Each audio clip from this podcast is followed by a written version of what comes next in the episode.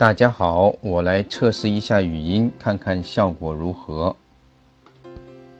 好，谢谢大家，我是阿甲啊。我理解是咱们应该是开始哈。呃，今天我来分享一下关于呃去英国旅行的这个这样的一个怎么说呢？这既是我的一个经验，也是说这次的一个线路的一个设计。那么。呃，英国的旅行，其实我真正最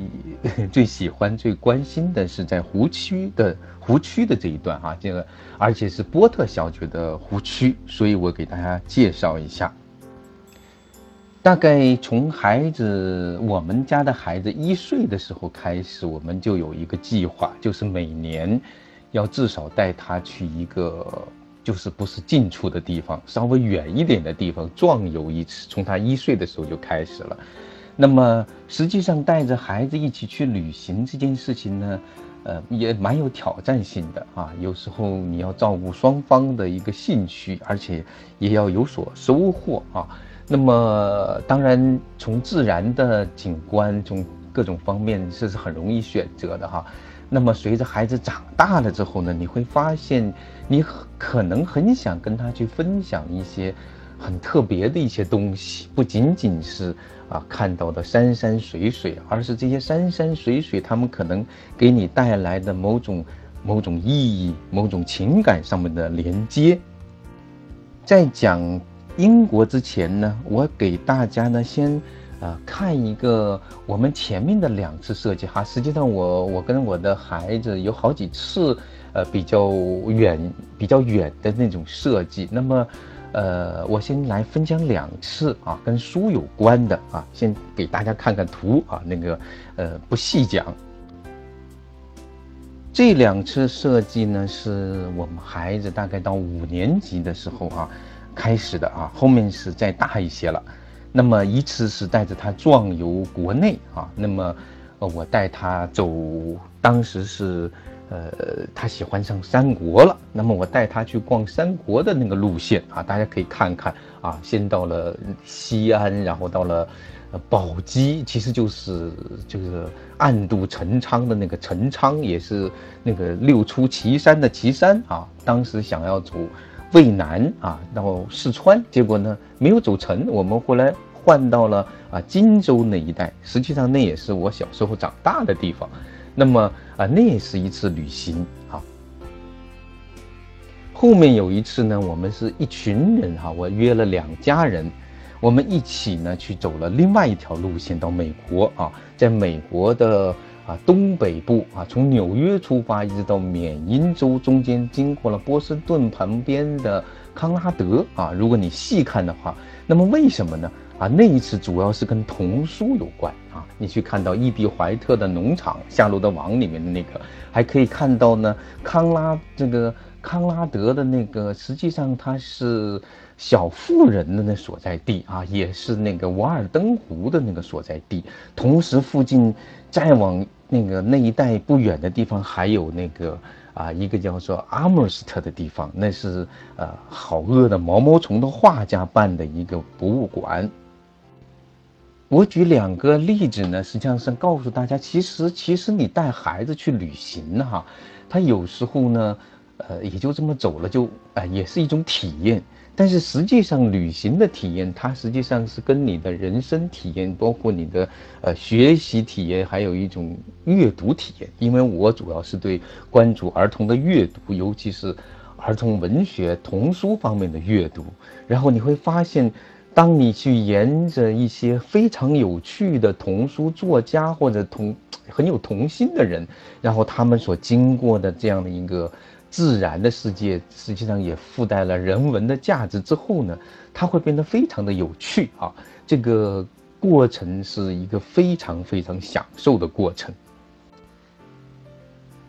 那么今天我来重点的分享的是哪一个路线呢？是我们最近的一次设计的路线啊！大家可以看到前面这个英国的这个图，大大概是从英国的呃伦敦啊出发。然后呢，它是这个图我在这里看的比较小，哎，它是要过一过那个哈利波特的拍摄场，然后去牛津，然后呢再往上走呢，应该是里兹约克，然后有城堡的爱丁堡，最后呢实际上是回到了湖区。实际上我们最想去的，其实是我最想去的是湖区啊这样的一个地方，然后啊离开。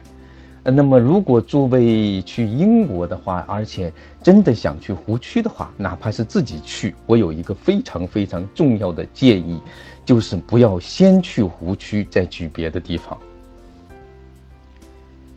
那么，为什么不是先去湖区，再去别的地方呢？我们我第一次是二零一三年和孩子一起去的，当然还有夫人，还有我一个子女啊，我的女儿和我的子女一起去的。然后我们呢，开始真的是很喜欢湖区，我们直奔那里去，在那里住了一个星期，然后呢，我们就离开，再到别的地方，后来再去看伦敦，再去看剑桥，哈，那么美丽的剑桥，我们坐在湖边，在一直怀念，呃，湖区，觉得这个剑桥这个地方。哎呀，实在是太没意思了。实际上，如果你先去剑桥，会觉得剑桥很好很好。可是，如果不小心先去了湖区，再反过来去其他地方，你会觉得特别的难受，因为真的是差距太大太大了。我们这一次可能会从，应该是第二个图片，我看看哈，这个，哎，对，应该是肯辛顿肯辛顿公园是在英国啊，那个。呃，就是海德公园隔壁哈，它那有个铜像，那个地方开始，那是一个永不长大的孩子彼得潘的铜像，啊，当然英国是一个盛产童话和那种图画书哈，这个非常传统的图画书的这个地方，因为大约在十九世纪到二十世纪初的这样的一个阶段，那么其中很长一段被称为维多利亚时代，呃，这个老鹰这个。老大帝国哈，它确实是一个啊顶级的一个地这个世界的一个代表。然后伦敦又是首善之区啊。那么呃这样的一个地区，它实际上是人类的非常非常棒的一些儿童文学的作品发源于此哈。当然不是说最早的是这样，但是可能在我们今天还在反复读的一些书，那么。可以追溯到那个年代的英国。那么，比如说啊，那个《爱丽丝漫游奇境》啊，那是在十九世纪的中叶创作的一部作品，到现在仍然是，呃，大家这个非常非常喜爱的作品。我们可以去牛津啊，去看一看爱丽丝的小店。实际上呢，写这个爱丽丝的这位这个这个家伙啊，他实际上是。呃，牛津的一个数学教授啊，这个实际上牛津还有一个人，还有一个家伙写的，在牛津当教授的时候写了一个系列的书，如今也是非常非常畅销的儿童文学的作品，叫做《纳尼亚王国》，还拍成了电影啊，就是这个 C.S. 刘易斯啊，他也是在。牛津的那一段，后来他去了剑桥，但是他是在牛津当大学教授的时期间啊完成的《纳尼亚王国传奇》七本啊，就到那个牛津也可以看一看啊。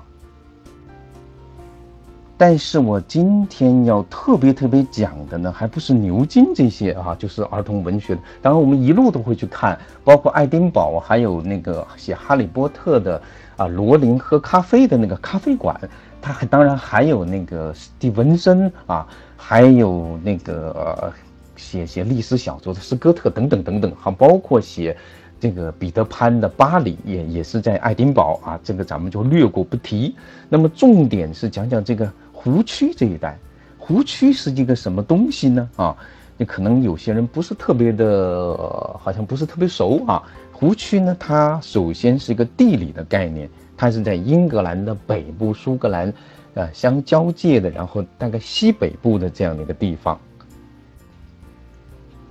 不过湖区呢，被称为一个湖区最著名的，实际上是它的，呃，几诞生的几个诗人啊，其中有一个是住在那儿的，另外两个呢，应该是他的好朋友啊，一起在那里写诗哈。那个住在那的是华兹沃茨啊，还有克勒克勒律兹，还有烧塞啊。他们就是如果爱热爱文学的英国文学、英语文学的人，一定会知道这几个人。那么湖畔诗人胡区，哎，就是讲的那个一带，那一带有很多的湖。实际上，湖区这个概念非常的大啊，嗯，实际上每个人所理解的湖区是不一样的湖区。我给大家一个例子，大家一看就知道了。比如中国啊，中国有一位。呃，叫蒋仪的先生，在一九三六年，他去过湖区啊。那么去了湖区之后呢，他的呃还写了一本书，叫《湖区的画记》啊。你看他的湖区啊，那是非常诗情画意，用传统的中国山水画、水墨画的。啊，这样的一种方式还写诗啊，他那个写诗在德温特湖，我们这次也会去设计去那个地方。但是那个在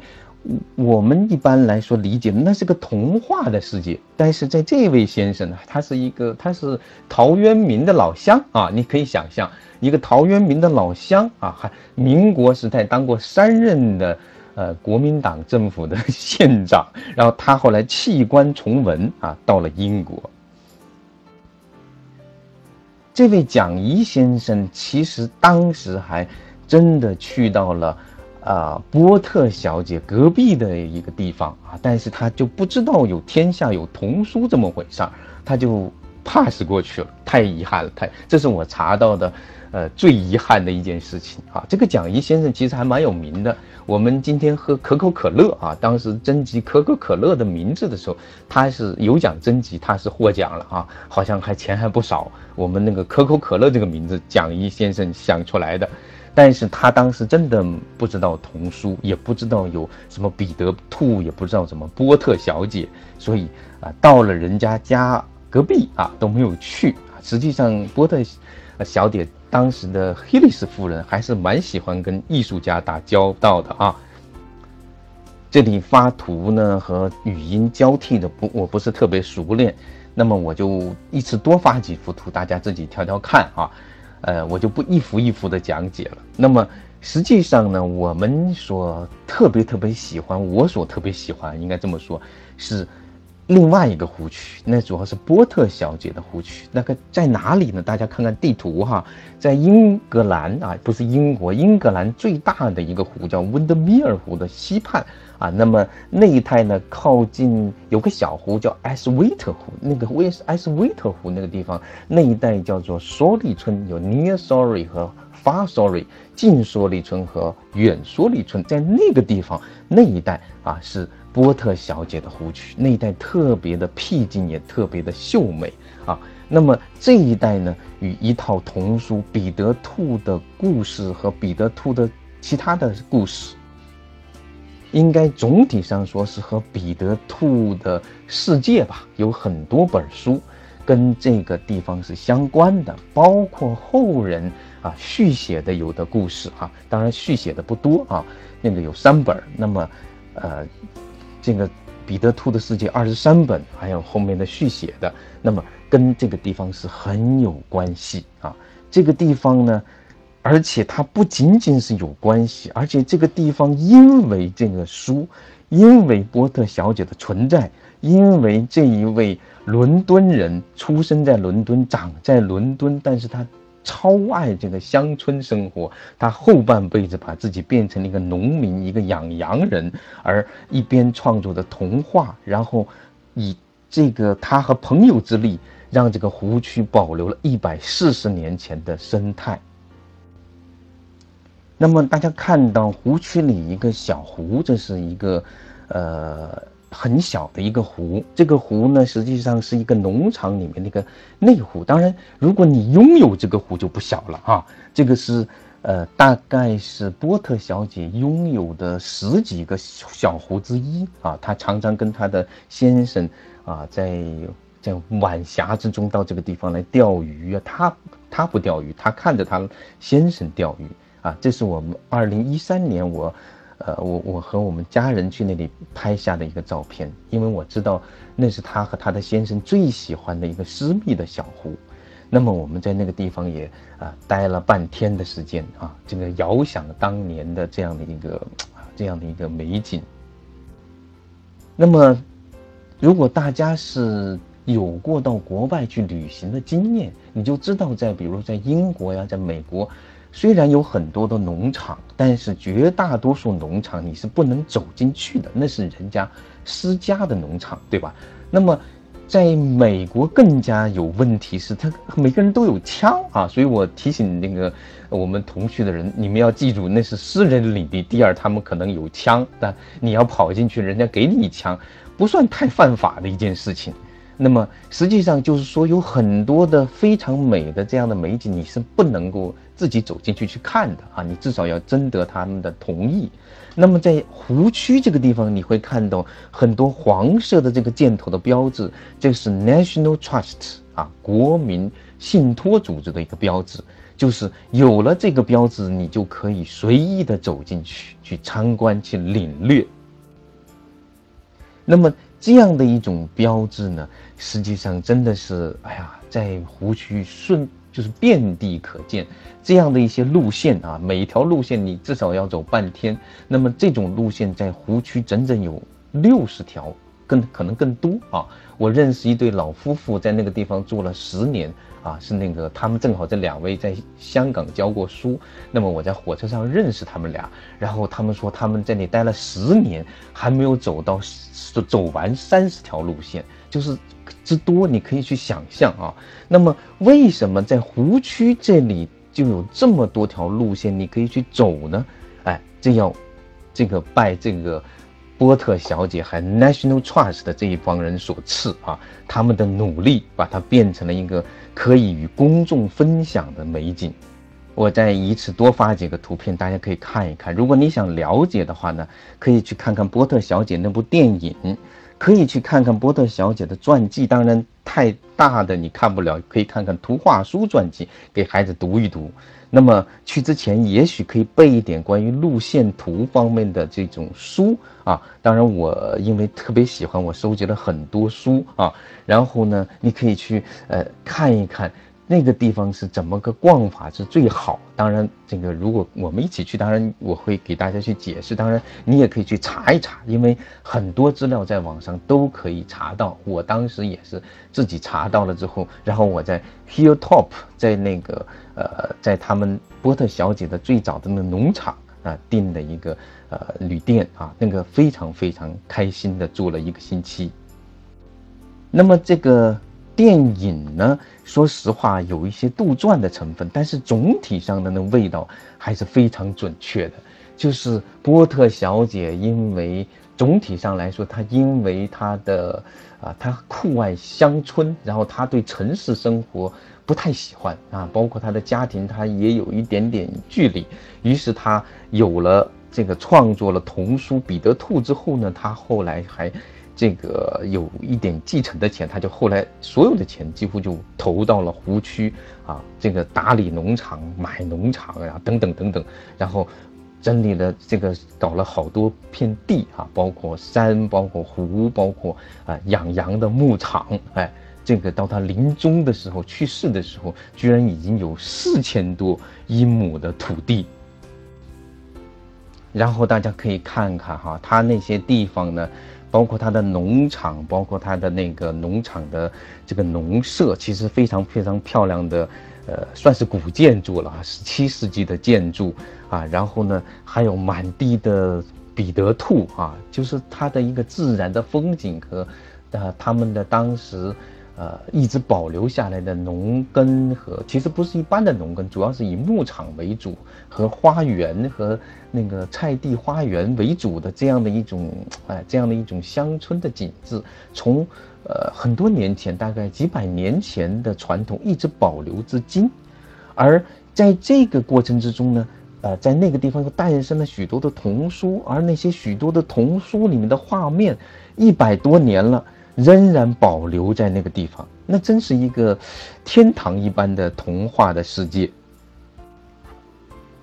这里时间关系呢，我就不一一介绍这些图了。那大家可以看看，我一般是这么是这么把这个图图摆放的。图的左边呢，就是他的一部作品中的一幅插图啊，这个可以看到有汤姆猫咪的故事。啊，有那个长胡子塞缪尔的故事啊，有那个那个帕德尔鸭的故事，然后呢，有那个馅饼和小饼托的故事啊，等等。然后这都是在那里画的，然后是在那里取景的。你想想看，出版的年代大概是在一九零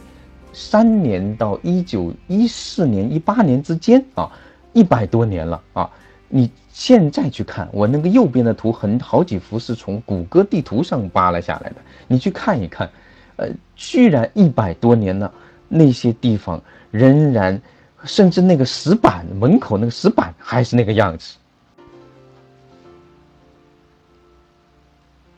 所以，我，呃，每次去，当然我去过，就是每经过一个地方，每看到一处之后，